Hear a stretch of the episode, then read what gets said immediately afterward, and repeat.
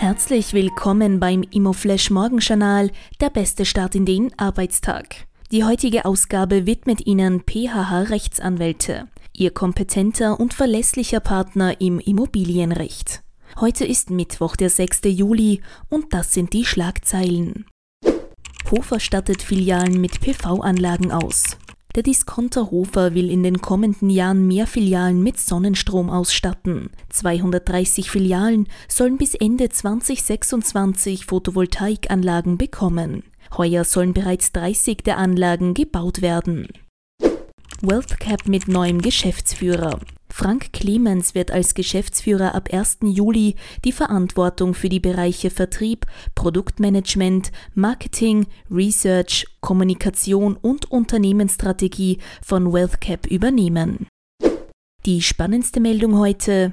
Tiroler Regierung weist Vorbehaltsgemeinden aus.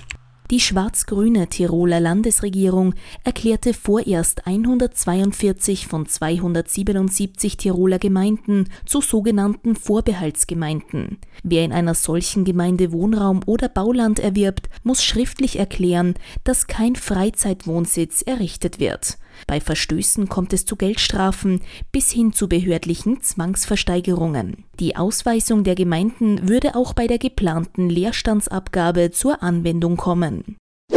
Das waren die wichtigsten Informationen zum Tagesbeginn. Mehr dazu und was die Branche heute sonst noch bewegen wird, erfahren Sie wie gewohnt ab 14 Uhr auf www.imoflash.at.